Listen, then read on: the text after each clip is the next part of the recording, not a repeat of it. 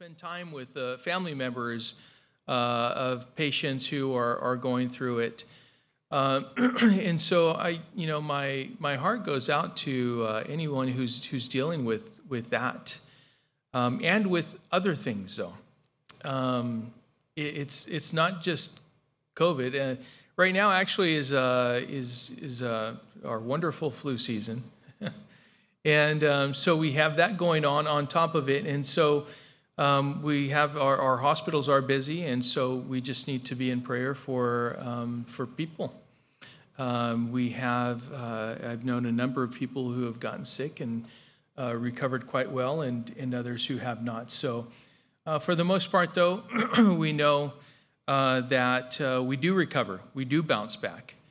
Um, it's uh, it's something that we've been gifted with personally and uh, and so we've we've uh, been in the midst of it. I can tell you that even right now, and that's what I was praying earlier as we spent some time in prayer. That um, this lingering headache that I have, it's like a sinus headache, and um, and it's just it's just like right there. You know, every now and then it'll go away, but for the most part, it's been lingering. You know, I just pray that it wouldn't be a, a distraction. And uh, my doctor was telling me that uh, that could that could last anywhere from a few days, which it's already lasted a few days, it's been more than a few days, um, to a few months. And I thought, a few months? You got to be kidding me, you know? But hey, it's it's one of those things to where, um, you know, what what uh, I always pray for is that I get out of the way and the Lord uh, has His way anyway. In fact, in spite of it, um, we were praying, and in fact, it just hit me as we were praying because I was asking for the Lord to take this headache away from me. And I was thinking, what if He doesn't? What if, what if He doesn't take it away? And, uh, you know, would that be okay? And absolutely, it would be okay because it would be more evidence of just the Lord doing His work in spite of how I feel. Because uh, right now I feel I still feel fatigued um, I feel drained, but in spite of that, there's no place I'd rather be than right here, doing what God's called me to do, uh, to be in fellowship, and uh, and and to go through His Word. There's there's no place I'd rather be, and uh, so that's what I pray. You know, one of the things that I want to also um, be very um, open with you about is that um, you know the, the last uh, couple weeks have been uh, difficult as far as the, the virus is concerned. Um, but uh, one of the things that um, concerns me more than this virus is our lack of demonstrating our faith. That concerns me even more. what I mean by that is that, uh, so we're, we're not negligent. That, that's not what we're, we're saying. But that, um, you know, we, you, I could say that just a, a two, three weeks ago, um, there, was, uh, there was a lot of courage within Refuge. Um, and so I'm going to tell you this. You know, I know that there are families that are out, but um, for those who have actually uh, withdrawn out of fear, it, it, shouldn't be out of fear. Um, you should, uh, we should actually exhibit uh, a bit more faith. Um, for me, that's why I, I, felt I needed to come back soon. And thank God, God was gracious with me and, and He gave me at least the ability to come back today. Um, but uh, but I, I needed to get back as soon as possible. Uh, my doctor was very clear with me. If you've been fever free for, for a couple days, um, then you're, you're, you're past it, you're, you're recovering, and you're fine. In fact, he wanted me to go uh, initially go back to work uh, tomorrow. And so I, I, just asked him, well, you know, I'm, I'm fatigued, and so if you could give me a couple more days, that would be wonderful, you know. And, and he was gracious enough to give me a couple more days, and I'll be back to, to work uh, on Wednesday. But I'm back to work here. I was back to work here, in fact, all the way through, just uh, praying and seeking the Lord and and, and praying for people who, who are experiencing this, uh, uh, this sickness. Right now, um, we know Tom is in the hospital, and so we want to pray for Tom and for his lungs to clear up. Um, and uh, Karen's down, and so we need to pray for them. We need to pray, but um, it's important. You know, one of the things that we'll see this morning is is a man who uh, nothing could hold him back. Uh, nothing could draw him uh, away from what the Lord had called him to, and that's the Apostle Paul in Acts chapter 22. But before we do, I have a couple of announcements for you. Number one, we have a women's prayer this coming Saturday, December 19th at 8 a.m. And so, ladies, make a note. Um, we have a women's prayer this Saturday, and it's going to be right here, December 19th, again at 8 a.m. We also have a Mexico missions trip that is taking place in January.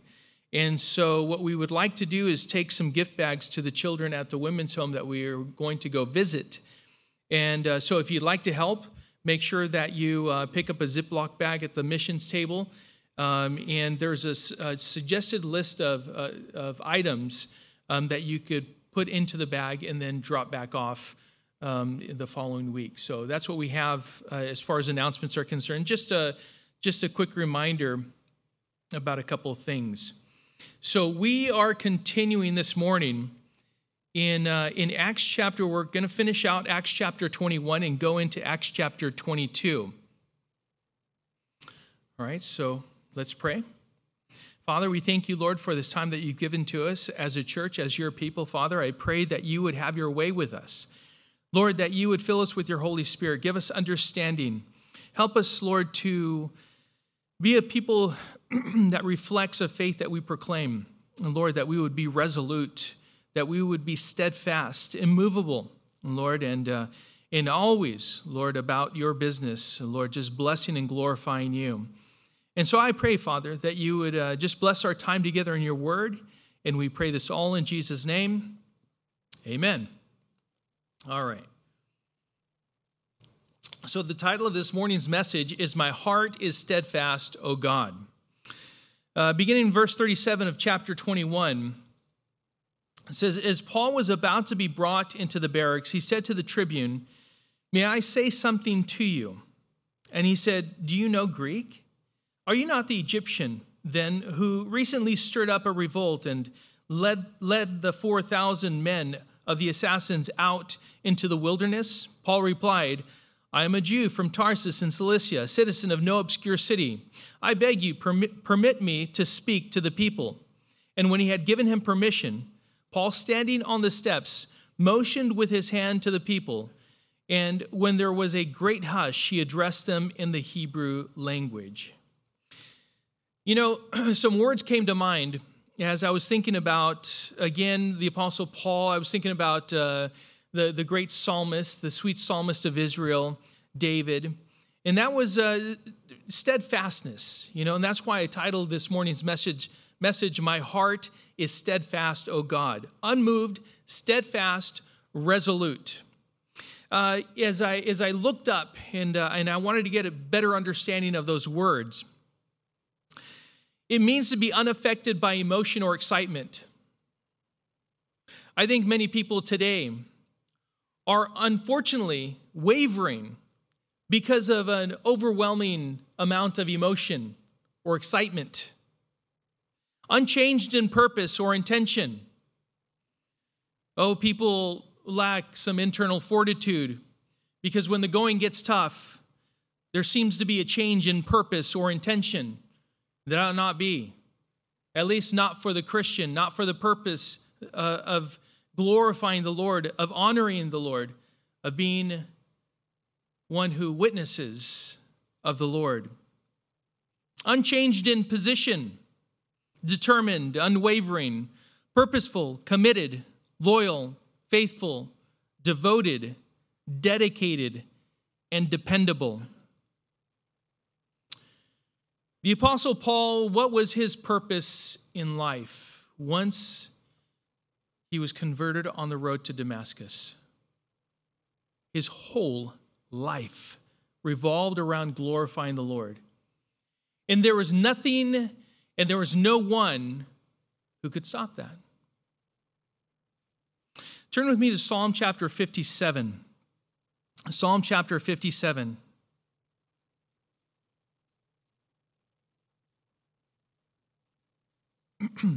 Verse 1.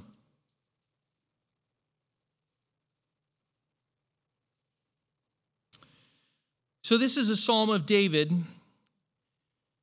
And uh, it, it says, To the choir master, according to Do Not Destroy, a miktam of David when he fled from Saul in the cave. Now, listen to what he writes. Verse 1 Be merciful to me, O God, be merciful to me, for in you my soul takes refuge. In the shadow of your wings I will take refuge. In the storms of destruction, uh, until the storms of destruction pass by. I cry out to God Most High, to God who fulfills his purpose for me. He will send from heaven and save me. He will put to shame him who tramples on me. Selah. God will send out his steadfast love and his faithfulness. My soul is in the midst of lions. I lie down amid fiery beasts, the children of man, whose teeth are spears and arrows, whose tongues are sharp swords. Be exalted, O God, above the heavens. Let your glory be over all the earth. They set a net for my steps. My soul was bowed down. They dug a pit in my way, but they have fallen into it themselves. Selah. And verse 7 says, My heart is steadfast, O God. My heart is steadfast. I will sing and make melody. Nehemiah writes, The joy of the Lord is our strength our very strength. Oh, it's in times like these when we're facing trials and tribulation that we ought to allow that joy to come out because it's our strength. Be, being reminded of God's faithfulness, His grace, His mercy, His compassion, His faithfulness toward us, His amazing love, which we sung about. And I have to ask this question are, are those qualities that you possess? And I'm talking about the, the qualities that describe a spirit of being steadfast in the Lord, of being unmovable, of being steadfast, of being resolute. Let me ask you this are they worth desiring? Are they worth desiring for you and I? And the answer is an absolute yes because it demonstrates a faith. Because in Hebrews chapter 11, verse 6, it says, And without faith it is impossible to please him. For whoever would draw near to God must believe that he exists and that he rewards those who seek him. And if we do possess these qualities, how do we know? In other words, have they been tested within you? 1 Peter chapter 1 verses 6 and 7 says in this you rejoice though now for a little while if necessary you have been grieved by various trials so that the tested genuineness of your faith more precious than gold that perishes though it is tested by fire may be found to result in praise and glory and honor at the revelation of Jesus Christ.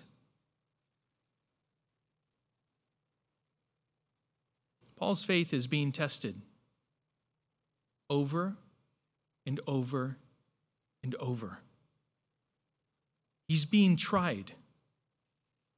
But you know, he's being prepared for what's to come. There's more to come. As long as God gives us breath, there's more to come. It may seem as if he's been previously tested to prepare him for the moment that he's presently in. And he may have been. But there's more.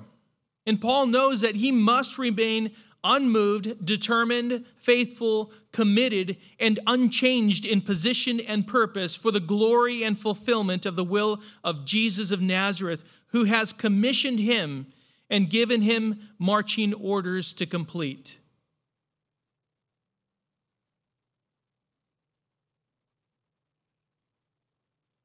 There's a work to be done. I don't know how, how many of you, I know some of you, but not all of you maybe, that have served in the military. But one of the things that I came out with as I served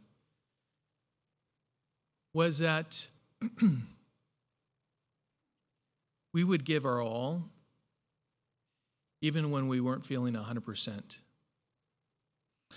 Remember there was a time when uh, when I had a bit of sinus issues, and uh, but we, we had to get some work done, and and uh, against what uh, I know to do or not do, I, I dove anyway. and uh, diving with uh, sinus issues is a no-no. it's not something you do um, for many reasons, and and and I remember coming back up and it was at that time that um, so as you as as pressure decreases, volume increases. Boyle's law.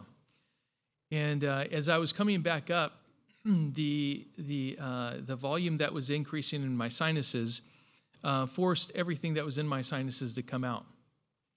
So you can just imagine when they took off my helmet, to their dismay, they uh, they realized that I had some sinus issues. and, uh, and, and I got a good talking to. But I remember that that was pretty much the attitude with, I could say, 95% of the men that I served with. Just nothing could keep us down. We just kept going. If we dealt with one issue, then it just made us better prepared for the for what follows. That, that was it. We just trained harder, we kept moving forward. We were commissioned, we were given marching orders to complete, and we just wouldn't quit. Well, Paul had been arrested unlawfully because he had been falsely accused. Remember that the Apostle Paul was, was dragged by the crowd, it was a mob. Remember that? We, we just went over it a couple weeks ago. He, he was dragged. He was falsely accused and he was, he was dragged out of the temple and he was beaten. And if it wasn't for the tribune, he would have been beaten to death. You would think that he would have been seething with anger. But listen to this he wasn't. And it was evident by the way he requested to speak that he was in complete control of himself. The way he spoke to the tribune, May I say something to you? and, and, he, and he spoke in Greek, perfect Greek. Of course, that surprised the tribune. You see, what he wrote to Timothy was true for him. 2 Timothy 1 7 says, For God gave us a spirit not of fear, but of power and love and self control. What he wrote to the Philippians was true for him. Philippians 4, 6, and 7. Do not be anxious about anything, but in everything, by prayer and supplication, with thanksgiving, let your requests be made known to God.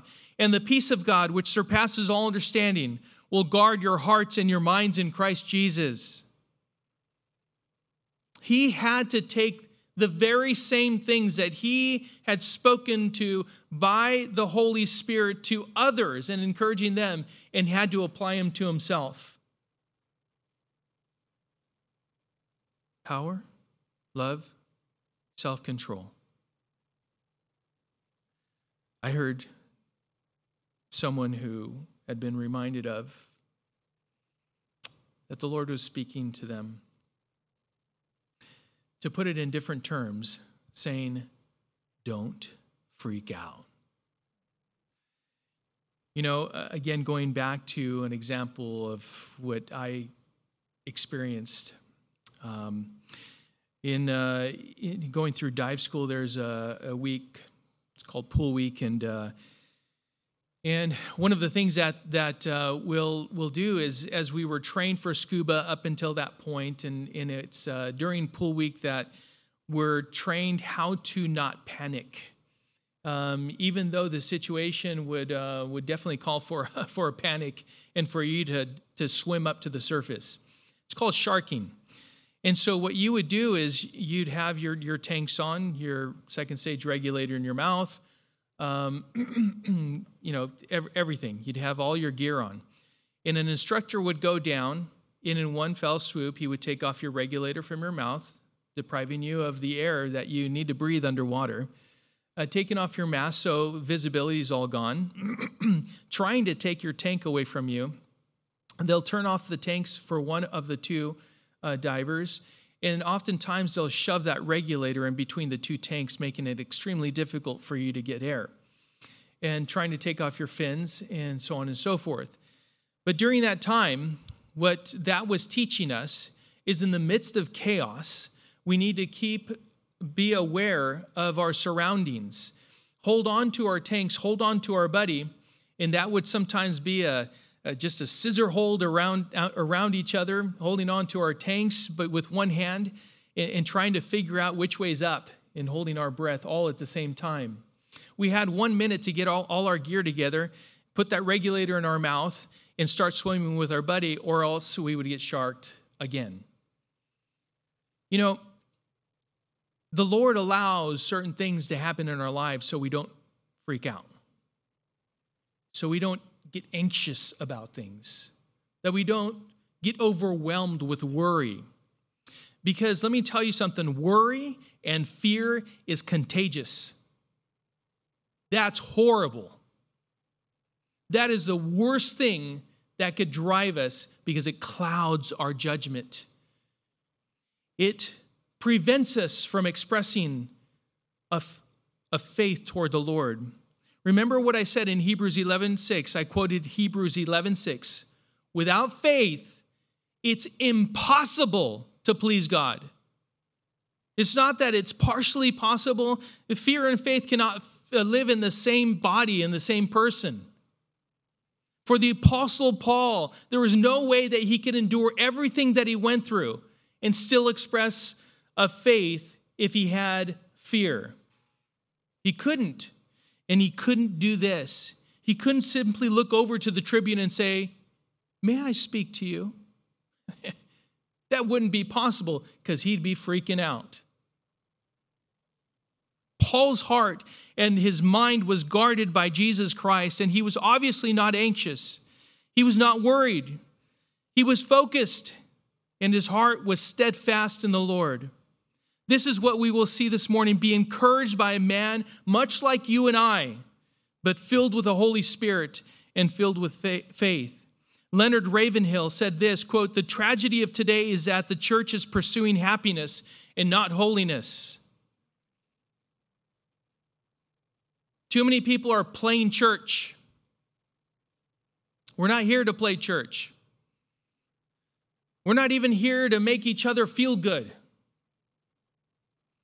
We're here to grow in the Lord, to grow in our faith, to bless and honor Him, to glorify Him, and to be holy just as He is holy. What is true of Paul is true of us as we face difficulties, trials, and testing, and are further prepared to respond in a way that brings glory to God. Let us demonstrate the power, love, and self control that only comes from the Spirit of God. So in verses 37 through 40, Paul's, Paul uh, asks for a request to speak. What this demonstrates is self control. Let's look at it again, verse 37. As Paul was about to be brought into the barracks, he said to the tribune, May I say something to you? And he said, Do you know Greek? Are you not the Egyptian then who recently stirred up a revolt and led the 4,000 men of the assassins out into the wilderness? Paul replied, I am a Jew from Tarsus in Cilicia, citizen of no obscure city. I beg you, permit me to speak to the people. And when he had given him permission, Paul, standing on the steps, motioned with his hand to the people, and when there was a great hush, he addressed them in the Hebrew language. So, Paul, as I explained a couple weeks ago, was being taken to the barracks in the Antonia fortress when he surprised the tribune by speaking in Greek and asking for permission to speak. I thought you were just some thug, is what the tribune was thinking. I thought you were just some guy who was here to revolt, some Antifa guy. Eh, that's what, that's what I thought you were, just some, some dude that was here to cause trouble. In fact, aren't you the Egyptian that stirred up a revolt against Jerusalem? 4,000. 4,000. You led 4,000. In fact, Josephus says that uh, he, uh, that, that's why uh, it's believed that he, he tended to exaggerate some numbers. Josephus said that it was 30,000 that he led into the wilderness and then brought them back, and he, they stood on the Mount of Olives, and, and this, this, uh, this Egyptian uh, man uh, thought that for sure he was going to capture Jerusalem and therefore subjugate uh, the, the, the, Roman province that uh, was under Roman rule at the time. Well, we know that Felix uh, came on scene and he killed 400 of those men, captured 200 of them, and the rest of them went off running. Well, either way, this wasn't Paul. This is what Lysias was thinking uh, who Paul was.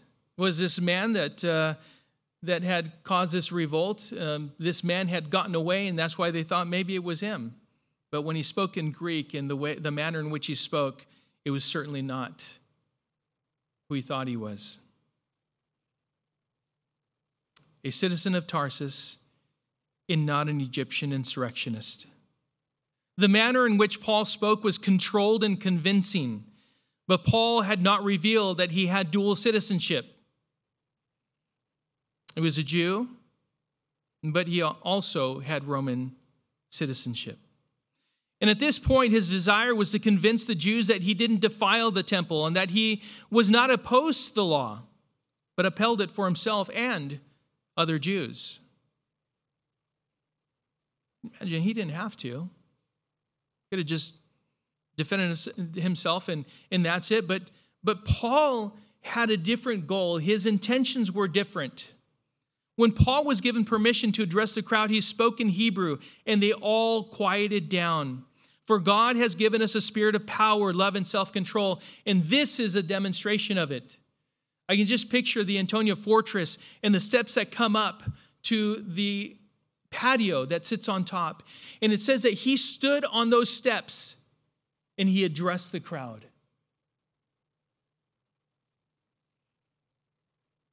He explained how he persecuted the church, but it was misapplied zeal. Verse 1 of chapter 22 says, Brothers and fathers, hear the defense that I now make before you. And when they heard that he was addressing them in the Hebrew language, they became even more quiet. And he said, I am a Jew, born in Tarsus in Cilicia, but brought up in this city, educated at the feet of Gamaliel, according to the strict manner of the law of our fathers, being zealous for God as all of you are this day. I persecuted this way to the death, binding and delivering to prison both men and women. As a high priest and the whole council of elders can bear me witness. From them I received letters to the brothers, and I journeyed toward Damascus to take those also who were there and bring them in bonds to Jerusalem to be punished. So the Apostle Paul begins by addressing his accusers in this manner. He wanted to address them and help them understand, addressing them as brothers and fathers, addressing them in Old Testament lingo is what he was doing. Speaking to them in Hebrew. And says that they, they were quiet before, but when he started speaking, it just all quieted even more. Paul had gotten their attention. What Paul started out with was something that perhaps they could understand and would even agree with. But what he was setting up was that his persecution of the church was out of ignorance and ultimately was opposing Jesus himself, which we'll get to in a few moments. Perhaps this is something that some people today can relate to and agree that they were there too. This was something for the Apostle Paul that as he spoke to these people who were falsely accusing him, that they too were going against the very one who died for each and every one of them. You see, the Apostle Paul thought that he was doing well by persecuting those of the way. And yet again, he was doing it out of ignorance. And yet, for these people, as he started out in this manner, they could all relate to him. They could all even agree with him. And Paul made it abundantly clear that the statement he was making was in his defense, but it was not just for the current accusations against him, but rather for all of his past actions regarding the church. And that's why he started back where he did. Paul was making the point that he was a Jew. taught under the great Gamaliel, which they all were uh, familiar with, they all knew. And he followed the law strictly. In fact, he was so zealous for the law that he persecuted the early Christians, the early church, by imprisoning and even delivering them to death. And he has plenty of people, he said, I, and I have plenty of people who could witness this and testify of that very fact. I have plenty of people. And Paul was explaining to them that he even secured letters from the high priest and council to go to Damascus to arrest and bring back to Jerusalem those of the way to be punished.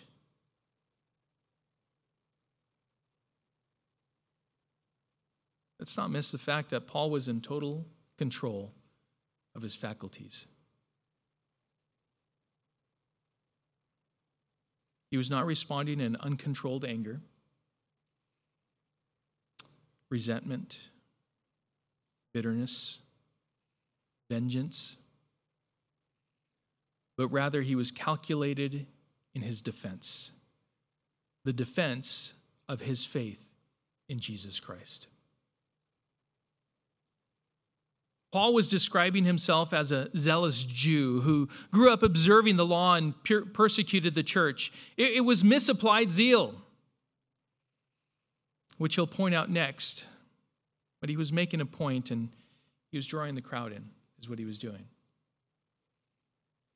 There's times that we need to speak in such a way that we, we're not necessarily attacking someone right away, but we're relating to them. You see, I was once a sinner. I, I was one that persecuted the church. I was one that rejected Christ. I was one that thought that that was the liberty that I had. That was the place I, I could be. Maybe some of you can relate to that. And I have plenty of people who could testify of that in my own life. That's what the Apostle Paul was doing. Was saying, I, I'm, I'm, a, I'm a Jew just like you. I, I didn't forsake the law. I, I was learned under the greatest of teachers, uh, under the greatest of rabbis. In fact, I went after the church with a zeal, with a passion.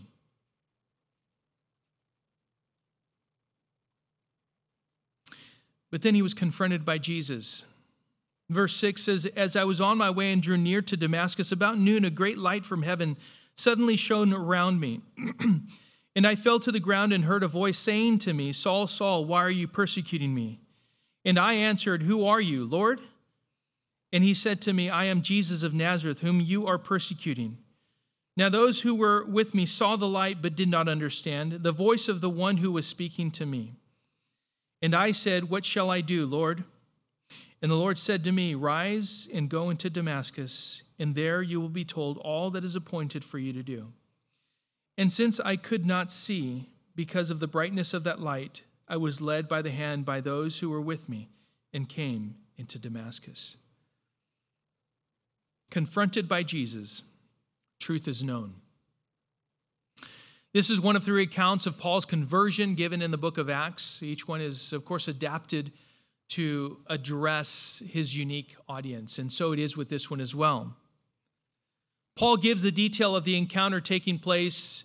At this point, he gives the detail of it happened at noon. It happened in the brightest part of the day, and yet the light that shone upon me was so bright that it blinded him. And so he gave that further detail. And he had to be led by the hand, as he described here. He had to be led by the hand into the city of Damascus. The voice that he heard was the voice of the Lord.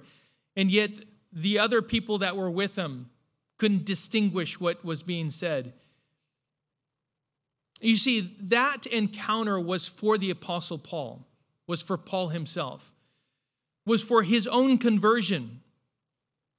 And Paul identifies that the one who confronted him was Jesus of Nazareth, very specific, and that he was told that he was persecuting him. Paul tells them that he confesses that this indeed is the Lord and received further instructions from him, and Paul believed him and obeyed him. Again, this was totally a, a moment that was for Paul, and one that he was hoping was for his hearers as well. He was communicating that he had been zealous for the law and his actions were proving that he was faithful to the law. But what he was doing was not right in going after the Christians. And he was explaining this to the Jews who were listening to him. He thought he was seeing things clearly. But in a very real way, he was spiritually blind.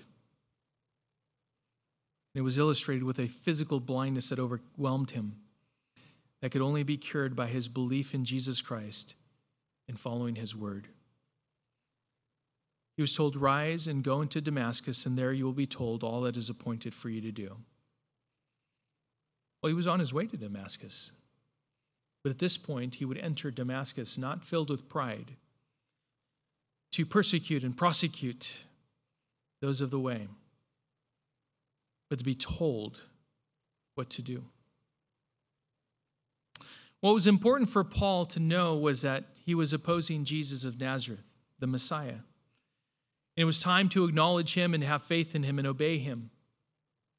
Paul acknowledged God, but had not believed that Jesus of Nazareth was the Messiah, God's only begotten Son. And so he's building up to the very gospel message. All of this was part of it, and he was building up the very point that he needed to make to all of these people who had falsely accused him of defiling the temple. James 2:19 says, "You believe that God is one?" Because if you ask people, they'll say, "I believe in God." Many people say, "I believe in God." But James 2:19 says, "You believe that God is one, you do well. Even the demons believe and shudder. Now, there's, there's, a, there's a salvific faith that needs to be expressed. We're saved by grace through faith in Jesus Christ. To say, I believe in God, is of no use whatsoever because the only way to the Father is through the Son. If you don't believe in the Son, you don't have the Father. Well, he was given his sight back, but it was for one express purpose, and that's to bring witness to testify of Jesus Christ. Verse 12 says, And one Ananias, a devout man, according to the law, well spoken of by all the Jews who lived there, came to me and standing by me said to me, Brother Saul, receive your sight. And at that very hour I received my sight and saw him. And he said, The God of our fathers appointed you to know his will, to see the righteous one, and to hear a voice from his mouth for you will be a witness for him to everyone of what you have seen and heard. And now, why do you wait? Rise and be baptized and wash away your sins, calling on his name. He was given sight, but he was given sight for the express purpose of witnessing, of testifying of Jesus Christ. He was commissioned. Paul communicated that his commission by Jesus was passed along by Ananias, who was a devout Jew, and he had a good testimony. He was well thought of, and, and people knew Ananias. Now, here was an, another Jew that observed the law, and yet he was a believer in Jesus Christ. He was a Christian. So, again, for the Apostle Paul, he was, yes, he was building his case to say, you know what, I'm not forsaken, I'm not a person who has forsaken the law. I'm not one who tells others to forsake the law. But the only way to the Father is through the Son, is what he was getting to. Paul wanted to make sure they knew that he had never rejected Judaism. Even if many did not believe in Jesus of Nazareth being the Son of God, he had never rejected Judaism. And so Paul was given his sight and told that he would see Jesus and was to hear or listen to his word. You know, oftentimes, unfortunately, uh, there are people who have come to that place of being saved and yet refuse at the same time after that to follow through with being obedient to the word of God. I don't know why. He's come because when you when you come to know the grace of God and the love of God, his compassion, his mercy, I don't get how it is that people can neglect or reject the word of God and apply it to their lives to glorify the one who gave us eternal life. And so Paul was given his sight and he was told, Hey, you're going to see the Lord and you are to listen to his word. In other words, you are to be obedient to his word.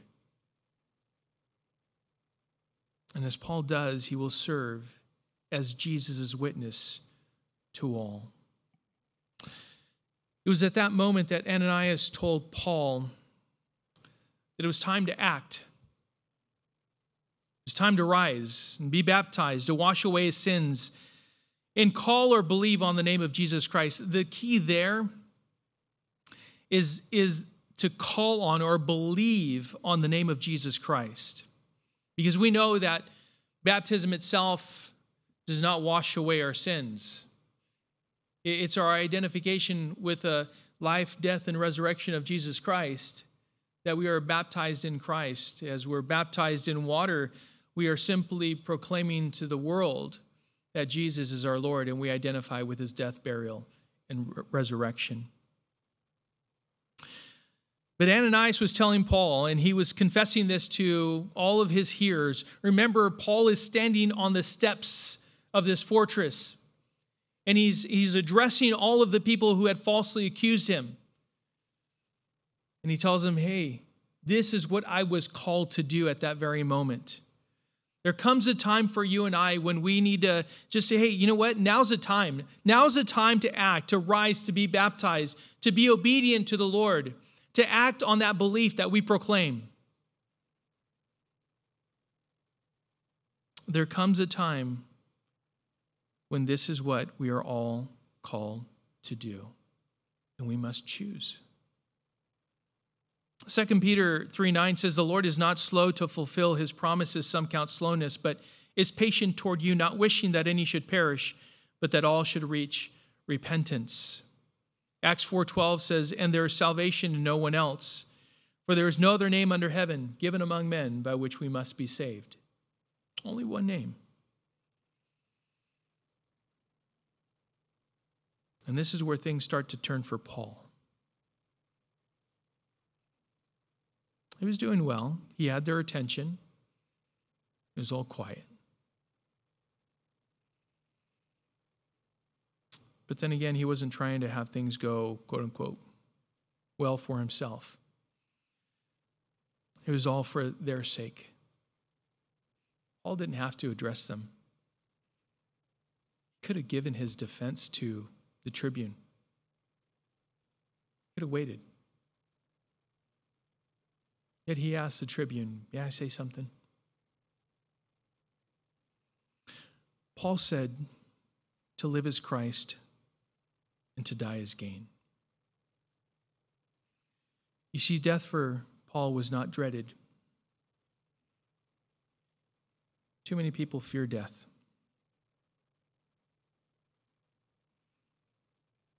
But for the Christian, it should not be dreaded nor feared. Too many people fear death. When you're faced with certain circumstances in your life. What you proclaim is not always what is displayed. That's why I think it's those circumstances that we're allowed to get into. It, it's, it's not for anyone's sake or for the benefit of anyone else but you individually. When you're in that place, what is demonstrated? Because what you demonstrate is what is actual, what is real. For the Apostle Paul, obviously, obviously, he did not fear death. To live as Christ, to die as gain.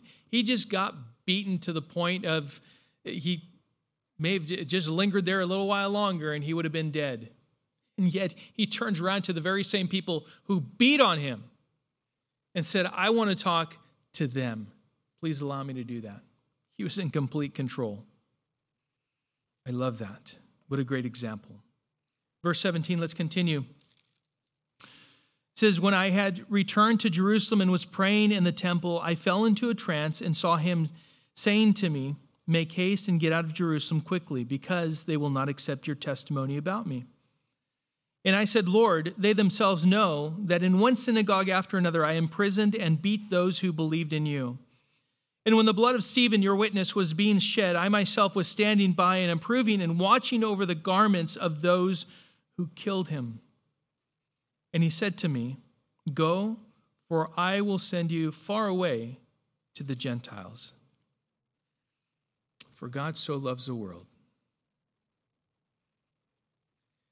For God so loved the world that he gave his only begotten Son, and whosoever believes in him shall not perish but have eternal life. You know, this was the heart of the Apostle Paul. This is exactly what he wanted those people to come to believe.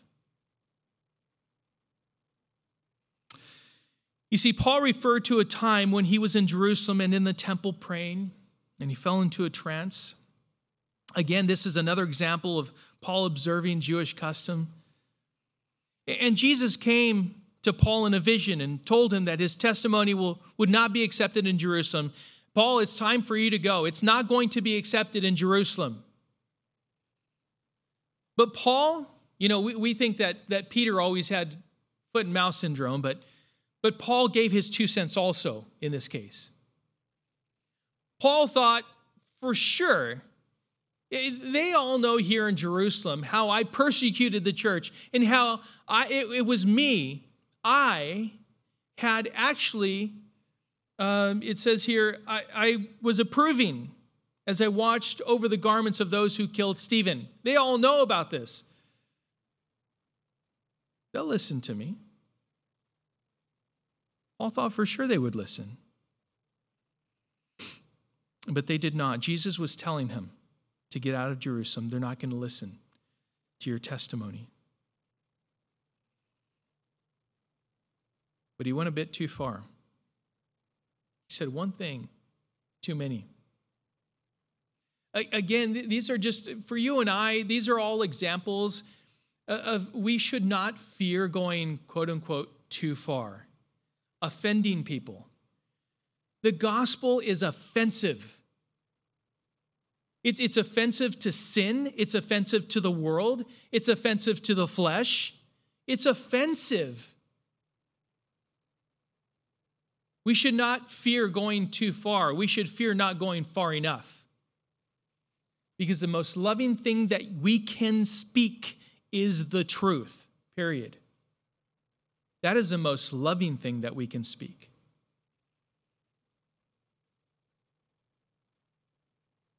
And so he said one thing that Jesus was sending him out to the Gentiles. Oh, that was, we, we had a crowd full of Jewish people out there. Like, that, that's horrible. That's blasphemous. But God desires that none should perish. But there were plenty of people then, and so many now, that reject Jesus as the Son of God.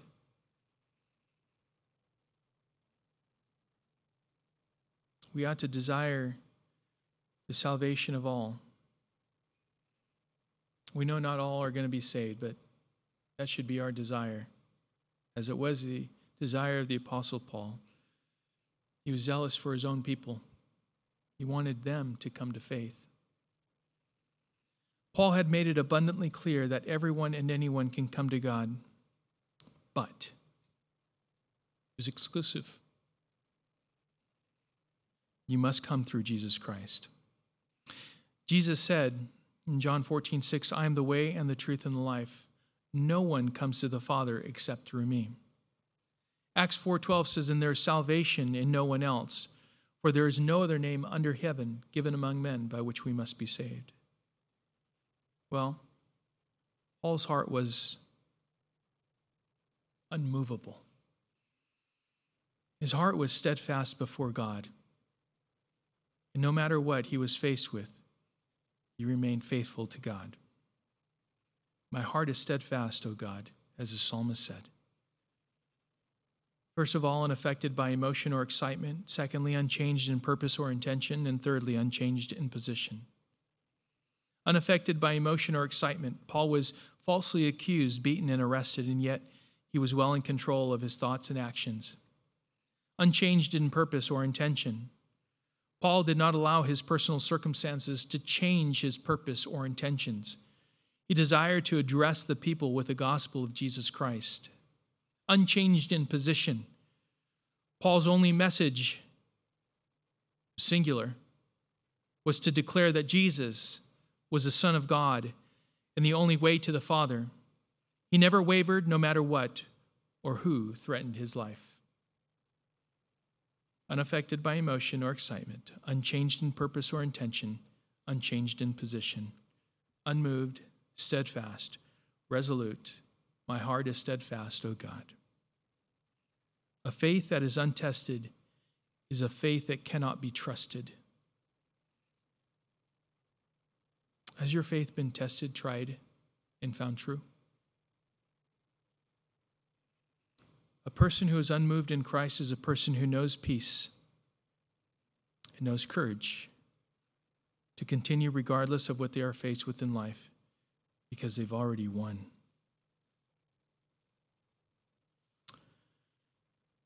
And I'll finish here. 1 Corinthians 15 54 through 58. It says, When the perishable puts on the imperishable, and the mortal puts on immortality, then shall come to pass the saying that is written Death is swallowed up in victory. O death, where's your victory? O death, where's your sting? The sting of death is sin, and the power of sin is the law. But thanks be to God who gives us the victory through our, our Lord Jesus Christ. Therefore, my beloved brothers, be steadfast, immovable, always abounding in the work of the Lord, knowing that in the Lord your labor is not in vain. Father, we, um, we humbly come to you, Lord, thanking you. Lord, we, that we can have, Lord, such a word of encouragement from your word. Lord, in a, an example of faith, an example of a person like any one of us but filled with your Holy Spirit and filled with faith. And how it is that He gave Himself to testify of you, to bless you, and not allow anything to stop Him. I pray that that would be us. I really do. I, I ask, Father, that you would help us to be those people, that we honor and glorify you, and that we don't allow anything to hold us back, distract us, stop us, Lord but that we would continue to express um, a faith in you, a belief, a trust, a loyalty to you and you alone. That we would not allow fear to remove us from the battlefield, but rather we would move in spite of our circumstances in advance for your glory. So, Father, we thank you for this time. I ask your blessing upon the church, and we pray this in Jesus' name.